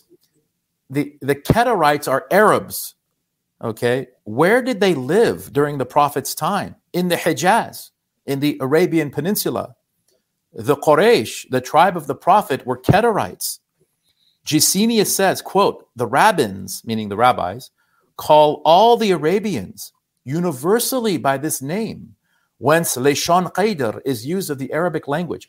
He's saying here that in, in Hebrew, the way to say Arabic is Leshan Qaidar, Lisanu Qaidar. That's how you say Arabic in Hebrew. You say the tongue of Kedar. Okay. Where is Salah? According, sometimes translate the, the inhabitants of the rock, right? According to commentaries, biblical commentaries, Selah is Petra, which was the chief city of the Edomites, and then the Nabateans. The Nabateans were named after Nebaioth, the firstborn son of Ishmael. So the Nabateans and the Kedarites, i.e., the Arabs, will lift up their voices and sing for joy when this Abdullah, when this Nabiul Ummi will arrive. The two major Arab capitals of the ancient world were Petra and Mecca. The former was the capital of the Nabateans, and the latter was the capital of the Kedarites. And incidentally, there is a mountain in Medina called Salah as well. There's also that, which is quite interesting. But that's just a little more. That's like the cherry on top. So, so we have we have a Gentile prophet who will bring true religion, the divine religion, to the coastlands to the Nabateans, to the Kedarites, whose character perfectly matches the Prophet Muhammad, yet Christian apologists act like, so what? And, and then they say that, that when God told the snake in Genesis that the seed of the woman will crush its head, they say, isn't it obvious? This is Jesus. The seed of the woman will, will step on, the, on a snake's head. I, I don't see the obviousness of that at all. They further say that by crushing the head of the snake, Jesus destroyed Satan and thus sin. But he clearly did not uh, from their own perspective. Why? Because Christian polemicists and apologists say that 600 years later, Satan deceived Muhammad into thinking he was a prophet of God. And by doing so, he was able to convince billions that Jesus was not God, not crucified, there's no Trinity etc. It seems like the snake is very much alive from their perspective. Now, in Isaiah 11 1, uh, when Isaiah predicts the branch, the netzer, shall grow out of the roots of Jesse, Matthew, Matthew, the author of the Gospel of Matthew, he distorts this, okay, and he quotes it as, He shall be called the Nazarene. Yeah. Okay. If Matthew was even referring to Isaiah 11 1. Okay. Matthew said this was spoken by the prophets. Which prophets, where, he doesn't tell us. I'll afford him some goodwill and assume that he was referring to Isaiah 11 1 and did not just invent this verse out of whole cloth, which is what uh, Jewish apologists say, by the way. Yet Kedar, Selah, coastlands, Gentile prophet, divine religion to the Gentiles, a new song, a new law, coincidence. Head of the snake, obvious. Passover lamb, obvious. Brass serpent, obvious. Again, I do not intend to be disrespectful, but this is clear as day. This is clear as day. الذين آتيناهم الكتاب يعرفونه كما يعرفون أبناءهم الذين خسروا أنفسهم الذين خسروا أنفسهم فهم لا يؤمنون The Quran says in chapter 6 verse 20 Those to whom we gave the scripture beforehand they know the prophet like they know one of their own sons Those who ruin their own souls refuse to believe In other words the description of the prophet in the Bible is so obvious that the people of the book recognize recognition. The word is ma'rifa, ya'rifu. They recognize him as being almost like one of their own children. Like when you see a, a group of 10 children, immediately you recognize your child. This is how clear these descriptions are of the prophet. Verse number 12 let them give glory to the Lord and declare his praise in the coastlands. Here's a tidbit about this verse. Uh, the word for praise here is tahilla, which is related to the word tahleel in Arabic. What is tahleel? Tahleel is to say La ilaha illallah. When you say La ilaha illallah, there's no God but Allah. There's nothing worthy of worship except Allah. There's no ilah except Allah subhanahu wa ta'ala. This is called tahleel in Arabic. The most common praising of God in the coastlands today is La ilaha illallah. Verse 12 is fulfilled. Verse 13, the Lord shall go forth like a mighty man, Gibor, like a man of war, Ish milchamot. He stirs up zeal. With a shout, he will raise the battle cry and prevail over his enemies. This does not mean that the Lord will become a mighty man or a man of war. Why? Because God is not a man. Lo ish el. That is a clear cut text. We can't violate the clear cut text. You know, Matthew quoted the first three verses of Isaiah 42 in chapter 12, verses 18 to 20 of Matthew. Matthew quoted Isaiah 42 in chapter 12. Okay. After Jesus healed a group of people, Matthew wrote, that it might be fulfilled what was spoken by Isaiah the prophet, saying, Behold my servant whom I uphold, etc., until the end of verse 3. But then Matthew added something extra. Okay. He falsified the text by adding a sentence at the end of verse 3, giving the impression to his audience that this was also spoken by Isaiah. It was not. Matthew added, And in his name shall the Gentiles trust. Isaiah did not say this. This is a Matthean fabrication. I mean, it's tahrifun nas. It's a fabrication of the text. Secondly, every Christian will agree that Jesus was not a man of war. He was he was not an ish malchamot, at least not in his first coming, as you pointed out. The second coming is a different story. it's a different story, exactly. But the Johannine Jesus told Pilate, "If my kingdom were of this world, my disciples would have fought, but my disciple, my kingdom is not from here." You know, Jordan Peterson, he famously said, "Muhammad was a warrior, and I don't know what to do with that." Well, he needs to study. That's what he can do with that. So what does this mean then? The Lord shall go forth like a mighty man. Ibn Ezra says it means that God's divine decrees shall go forth, and those who oppose God's decrees, revealed through this servant, will be vanquished. So it's a it's a figure of speech similar to Deuteronomy 33 2, when it says Adonai misenei ba, the Lord came from Sinai. Wait, the Lord came from Sinai? No, Moses came from Sinai with the Lord's decrees. Okay. Verse 14 For a long time I have kept silent, I have restrained myself, but now, like a woman in labor, I will shout and pant. For 600 years, God did not reveal a kitab, a sefer, a scripture, a revelation, right? God kept, you know, uh, silent during those six centuries while, while the darkness of ignorance and idolatry swept over uh, the world, uh, the temple destroyed, uh, you know, the Jews scattered among the nations, uh, the gospel of Jesus corrupted, Jesus himself deified and worshiped as God, um, the light of true monotheism flickering in the wind. And then what happened? And then the prophet of the Abrahamic restoration, the prophet Muhammad sallallahu alaihi wasallam, هو الذي أرسل رسوله بالهدى ودين الحق ليظهره على الدين كله ولو كره المشركون. This verse 61 9 of the Quran, right, is the essence of Isaiah chapter 42, 61 9. It is he who has sent his messenger with guidance and the religion of truth in order for it to be uppermost over all religion, even though the idolaters might detest it. And we're going to get to uh, idolatry in Isaiah 42 in a minute here.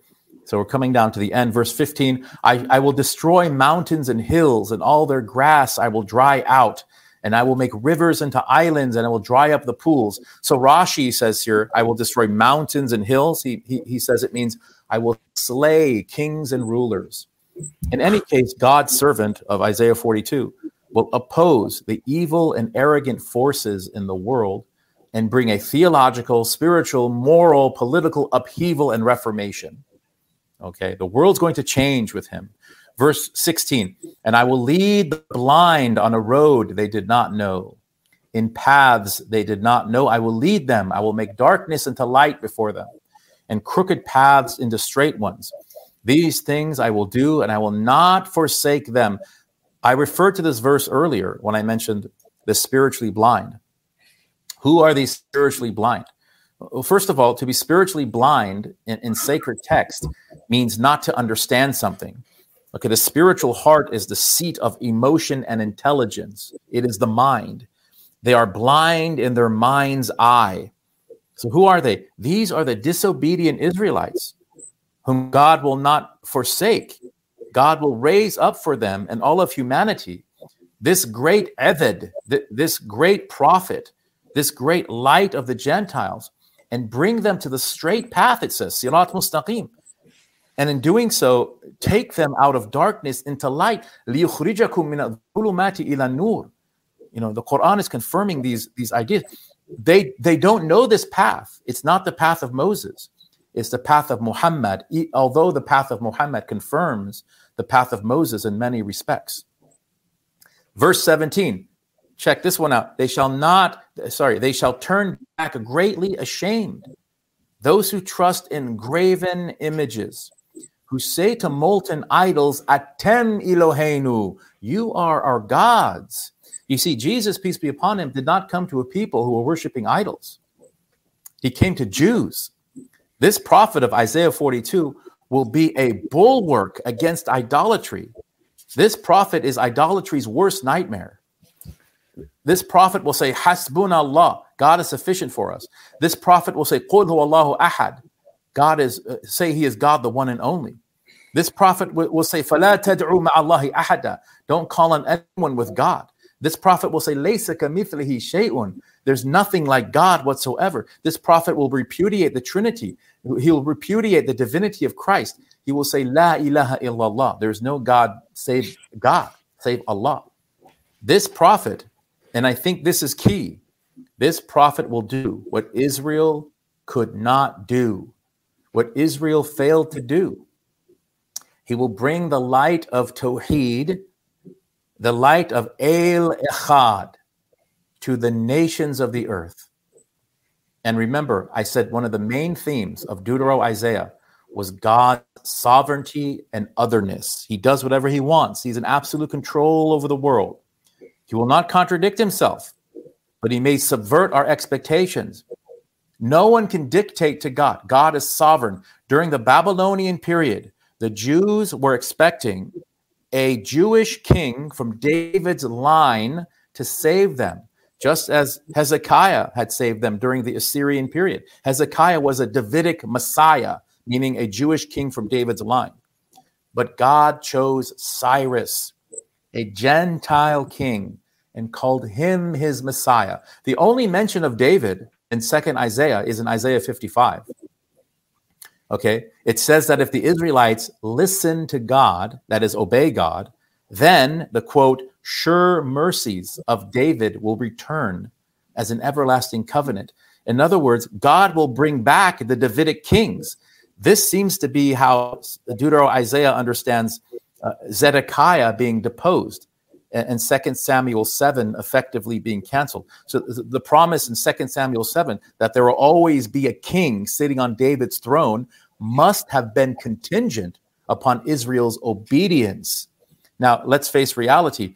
No Davidic king ever came, and he will never come because David's line is lost. There is no way for anyone today to substantiate his claim as being a descendant of David. His line is lost. What does this mean? It means that ultimately Israel did not listen to God. So, just as the Gentile Cyrus replaced the Jewish king messiahs, the Gentile prophet Muhammad and Nabiul Ummi replaced the Jewish prophets. Israel can still come into God's good graces by believing in and following the Prophet Muhammad. Remember, the verse said, I will not forsake them. They can still believe in the Prophet. What they cannot do is to continue to dictate to God. No Davidic king is coming. That promise was a two way street, and Israel failed to live up to their end of it. Uh, uh the way to salvation now is through the Gentile prophet. He is Sirat al Mustaqim. This is not to say that I deny the second coming of Jesus. I believe in the second coming of Jesus, but I don't believe Jesus was a king Messiah. And he's certainly not a descendant of David, but that's a different story. Now, verse 18 you deaf ones, listen. Shama'u, it says. Listen, that means obey. And you blind ones, look. Havitu, look and see. Rashi says this is Israel. Rashi says this that God is speaking to Israel here. Oh, Israel, obey and understand what will happen. Verse 19, and this verse also has been notoriously difficult to interpret. Who is blind but my servant, or deaf as my messenger that I send? Who is blind as he that is perfect, and blind as the Lord's servant? Some Jewish commentators say that servant here refers to Isaiah the prophet, that he is being called blind and deaf by other Jews, impious Jews who rejected his message, and that God sort of defends him here by saying that Isaiah is rather perfect and the Lord's servant. How can he be blind and deaf? So God is basically quoting the rejectors, and he's saying, you know, these are questions like, who is blind but my servant, or deaf as my messenger that I send? Who is blind as he that is perfect, and blind as the Lord's servant? In other words, how dare you call my perfect servant and messenger blind and deaf? And in the next verse, God says, verse 20, you Jewish rejectors of this prophet, you are the blind and deaf ones. Okay. And I agree with this in part. I agree that God is quoting the impious Jews who reject his message. But again, the prophet writer of Deutero Isaiah in this passage is talking about the future. He, says that explicitly. This is not Isaiah who is being called blind and deaf. It is this future Gentile prophet this future abd of Allah who is being called blind and deaf by impious Jews who, re- who will reject his message. It is as if God is saying, Are you really calling my servant blind? Are you really calling my messenger deaf? Are you really calling the one who is my perfect servant blind? Now, here's something else about this verse. The servant here is called Eved, that's Abd. He's called Mal'ak, which is Rasul, messenger. He's also called perfect. The New American Standard Bible translates this as the one who is at peace with me. Now, the actual Hebrew word here is mushallam. Okay? Mi iver kal mushallam. Who is blind as he that is perfect? The word mushallam, okay, is a pual passive participle. I don't want to get too much into this grammar stuff here, but this is an important point to make here. Wilhelm Gesenius defines this word in his famous Hebrew Chaldee lexicon to the Old Testament. He says to live friendly, mushallam, the friend of God. And then he says it's Israel or Christ. He cites Isaiah 42, 19. Gesenius was a Christian, and Christians like Matthew believe Isaiah 42 is referring to Jesus. But then he tells us to compare this to hiphil number two. In other words, this word as a pual participle is similar in meaning to its hiphil or causative form, which he defines as to submit oneself by a treaty of peace. But then, then he says, the Hebrew hiphil form is equivalent to form four of salima in Arabic. Okay. And this he defines as, quote, to submit oneself to the dominion of another, uh, of anyone, especially to commit one's affairs to God followed by ila, whence Islam, obedience or submission to God and to Muhammad, hence true religion, meaning Muhammadism. In other words, Wilhelm Gesenius, the German scholar of the 19th century, is telling his readers that essentially this word in Isaiah 42 19, mushallam, has the same or nearly the same meaning as the form four participle in Arabic which is the word Muslim, literally Muslim. This servant is called a Muslim. This is the only occurrence of the word mushallam in the entire Tanakh. I'm almost positive. I couldn't find it anywhere else. Obviously, there's words that are derived from shalam, right? but mushallam as, as this participle form. And it's describing the prophet of Isaiah 42, who will convert the people of the coastlands, the Kedarites, the Nabateans, will bring divine religion and a new law to the Gentiles. Another coincidence, I guess. Verse 21, we're coming down to the end. I'm going to go through these quickly. Because of his righteousness, his tzedek, the Lord was pleased to magnify his instruction and make it glorious. I don't really like that. So the verb for make it glorious okay? In its in its qal form its basic form means to be wide or expansive. And, and the verb here in the hebrew is is hiphil it's causative which literally means to make expansive. So this servant will refine and perfect the law of god so that all races all people until the day of judgment will follow it. Verse 22 but this is a people plundered and looted they're all trapped in holes hidden in prisons They've become plunder with none to rescue, spoil with none to say, restore. So the Jews, after the destruction of the Second Temple and after the Bar Kokhba rebellion, they found themselves plundered, scattered, and persecuted. The Christians became Trinitarians, and the Jews were quite often demonized by many of the early church fathers and theologians for their theology. Islam restored Abrahamic monotheism and vindicated the major aspects of Jewish theology. And the Jews flourished under Muslim rule. The rabbis used to say, Tachat Ishmael, velo Tachat Edom. We'd rather live under Arabs, Muslims, than under Christian rule, than under Christendom. Yeah. Verse 23 Who among you will hear this? Let him listen and obey in the future. The last word here in the future is la'achor, which means later time, the future according to Gesenius, this prophet will raise up your condition if you obey him, O Jews, O Bani Israel. Verse 24 Who gave Jacob to the robber and Israel to the plunderers? Was it not the Lord? Have we not sinned against him? They were not walking, they were not willing to walk in his ways and they would not listen to his instruction. This is a warning. This is called the wa'id in Arabic. Do not let history repeat itself. The Lord punished the Israelites for disobedience in the past. Do not disobey this coming prophet. And finally, the final verse, verse 25. Therefore, he poured out his fury on them and destroyed them in battle. They were enveloped in flames but they still refused to understand. They were consumed by fire, but they did not learn their lesson. I think this is a reference to the future destruction of the second temple by the Romans, that Israel was punished by God for, by and large, rejecting Jesus, the prophet Messiah. Uh, so don't reject the next prophet, the prophet of Isaiah 42, the prophet Muhammad because you accept his prophecy, then you will automatically accept the truth about Jesus Christ peace be upon him. So that's the entire chapter. Um, Congratulations for getting through it all. Fantastic. Yeah. Thank you. And, and just a, a quick book recommendation. Um, oh yes, please. Yeah, there's a there's a series of books called it's a series called the Forms of of the Old Testament Literature, F O T L. Okay, and there's there's dozens of these, but the the two that I recommend are on Isaiah, there's two on Isaiah Isaiah 1 through 39, which has an introduction to the history and theology, and then Isaiah 40 to 66. They're both by Sweeney, Marvin Sweeney, who's a professor of Hebrew Bible at, at Claremont School of Theology.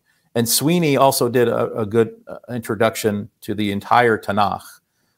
Excellent. It's called Tanakh, a theological and critical introduction to the Jewish Bible. And then John Barton's book on Isaiah is good as well. I, I, I, I, had the privilege of interviewing John Barton on this channel. If, yeah, if it's yeah. the same John Barton, yeah, yeah. Uh, but that, that's uh, sorry, that's just uh, amazing. There's so much information there. I'm gonna I'm gonna have to cut up this video into smaller yeah. uh, segments because uh, there's uh, there's just so much. have you concluded, or are you pausing? Yeah, before? that's that's basically that's basically my, my spiel to use a Yiddish word. oh, is that a Yiddish word? I didn't realize it was a Yiddish word. I think I it is. Um, well, that's absolutely absolutely uh, incredible. Uh, thank you so much. I don't know where to start. There's so much, uh, so many gems, uh, hackneyed word, uh, in that whole uh, discussion there. Absolutely amazing.